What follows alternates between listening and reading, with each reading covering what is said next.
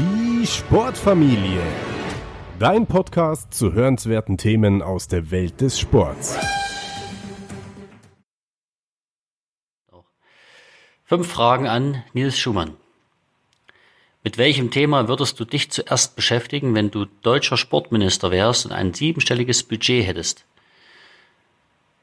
Ja, ich würde mich, ähm, obwohl ich ehemaliger Leistungssportler bin, gar nicht mal so sehr ähm, um den Leistungssport bemühen oder nicht vorrangig. Meine, mein erstes großes Ziel wäre es, ähm, über den Kinder- und Jugendsport nachzudenken, auch im Zusammenhang mit dem Schulsport, welche Möglichkeiten es gibt, ähm, den Ansprüchen des Alltags gerecht zu werden. Das heißt, ähm, unsere Kinder, die sich ja nachweislich ähm, im Alltag immer weniger bewegen und den Schulsport ja quasi fast als einziges Training oder als einzige Bewegungsstunden erfahren, einen anderen Stellenwert einzuräumen und da vielleicht auch das Konzept ähm, noch weiter zu verändern.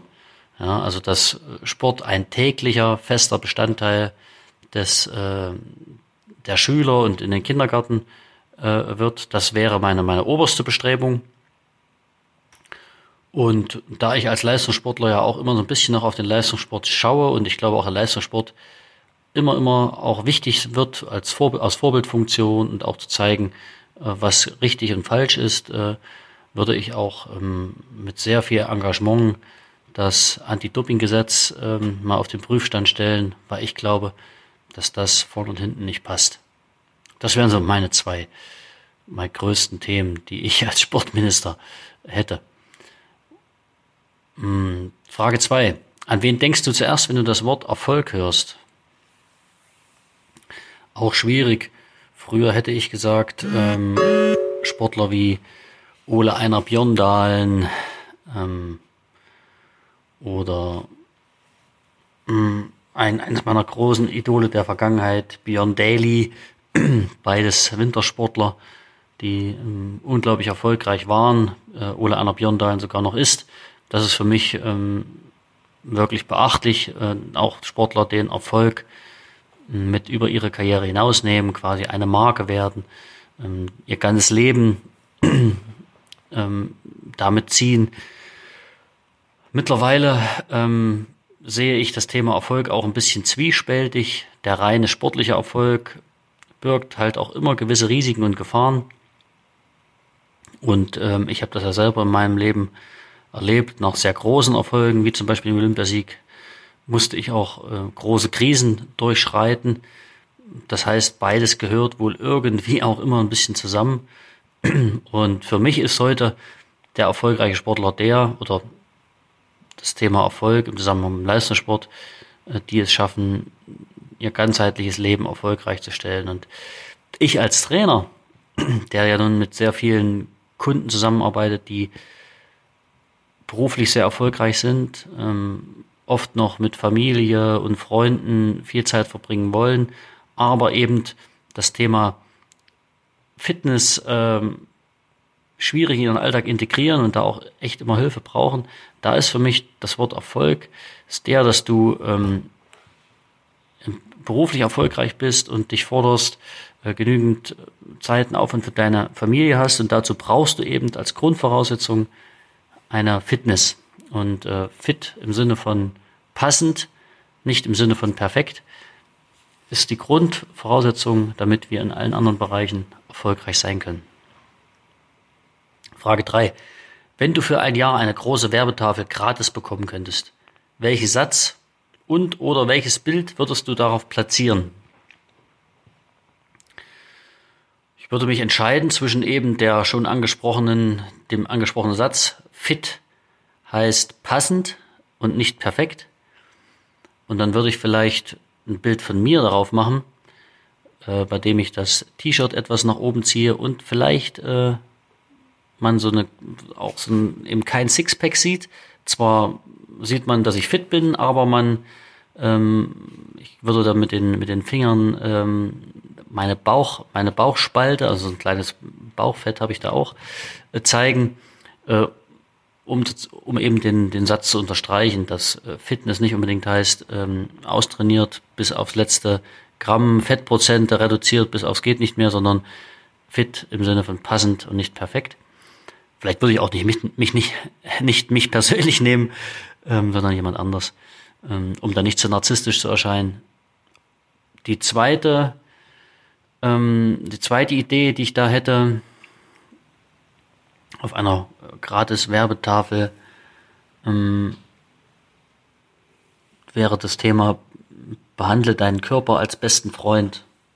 Das heißt, ähm, wenn man ihm viel Gutes tut, das heißt, ihn gesund hält, ihn sauber hält, ihn trainiert, ihn ordentlich ernährt, ihm aber auch genügend Pausen gönnt, vielleicht auch mit ihm mal ein Bier trinken geht, dann kann dieser Körper auch unglaublich leistungsfähig sein und kann uns bei unseren Zielen, bei unserem Leben perfekt helfen. Und ähm, ja, welches Bild man da genau platzieren würde, müsste man sich überlegen. Nächste Frage. Wenn du nur zwei Fitnessübungen ohne Geräte empfehlen könntest, welche wären das?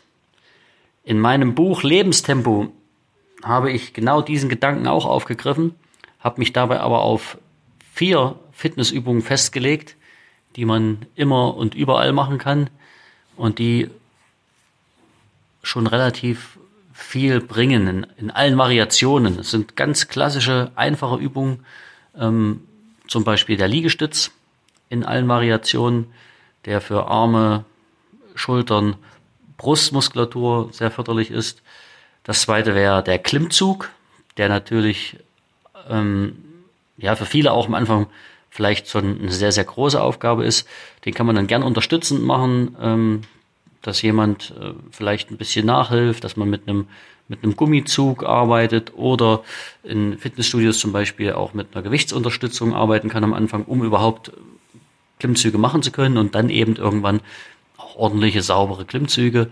Ähm, tolle Übung auch für ähm, Latissimus, äh, fast die gesamte Rückenmuskulatur, aber natürlich auch für die Arme. Ähm, nächste Übung, die äh, Kniebeugen, ähm, auch Klassiker, aber da eben auch schon sehr viel Augenmerk auch auf richtige äh, Technik, auf richtige Ausführung, die man auch im Büro, im Stehen, überall machen kann. Ähm, Viertelkniebeugen, halbe, ähm, tiefe, wie auch immer. Und dann als vierte Fitnessübung den Ausfallschritt im Stand, im Gehen, nach vorne, nach hinten. Diese Übung beide für starke ähm, Oberschenkel, Beine, Gesäß, aber auch für den Rücken. Ähm, tolle Übungen, die man machen kann, auch ohne große Gewichte oder Geräte. Bei den Kniebeugen kann man vielleicht ähm, mal auch eine Kiste Wasser nehmen oder irgendetwas, was man, was schwer ist, Blumentopf, äh, was man gerade zur Hand hat, um das mit zu unterstützen. Aber auch ohne ist es eine tolle Übung. Also das wären meine vier Fitnessübungen. Wenn ich mich auf zwei begrenzen müsste, würde ich ähm, die Ausfallschritte nehmen und die Liegestütz. Letzte Frage. Welches Produkt unter 100 Euro kannst du jedem ambitionierten Sportler empfehlen? Ja, als Läufer liegen da einem natürlich gleich die Laufschuhe äh, am Herzen. Ähm, ich glaube, es gibt natürlich auch äh, Laufschuhe, die deutlich über 100 Euro kosten, aber das muss vielleicht auch gar nicht sein. Wir haben mal, oder ich habe in unserem, in meinem Buch Lebenstempo auch die etwas provokante These ähm, vertreten, warum Laufen so wenig Hartz-IV-Empfänger einen Marathon? Oder die provokante Frage gestellt, warum laufen so wenig Hartz-IV-Empfänger einen Marathon? Denn ein guter Laufschuh, mit dem wir schon gut arbeiten können, kostet sogar noch deutlich weniger als 100 Euro. Oftmals sind das dann etwas unbekanntere Marken, oft sind das äh, vielleicht auch ähm, schon Modelle, wo also die Modelle ändern sich ja alles halbjährlich quasi in der Farbgebung, sind aber strukturell noch ähnlich. Das heißt, vielleicht ein älteres Modell.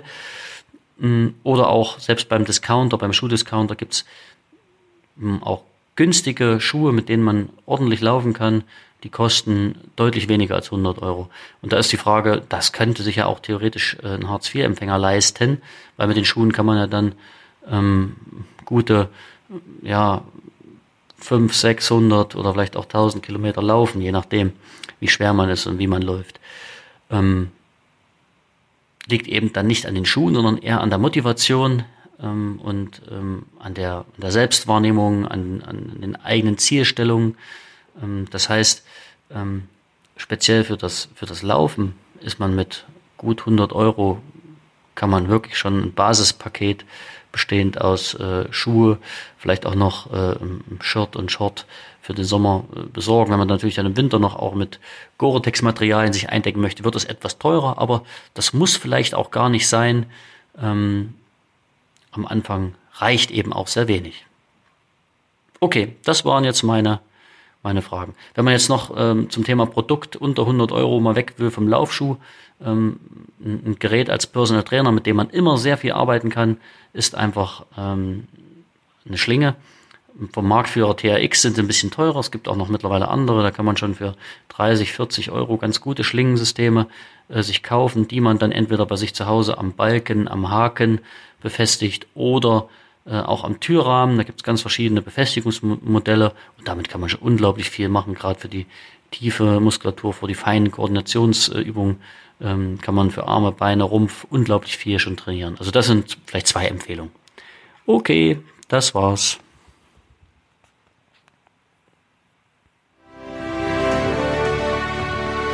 Die Sportfamilie. Dein Podcast zu hörenswerten Themen aus der Welt des Sports.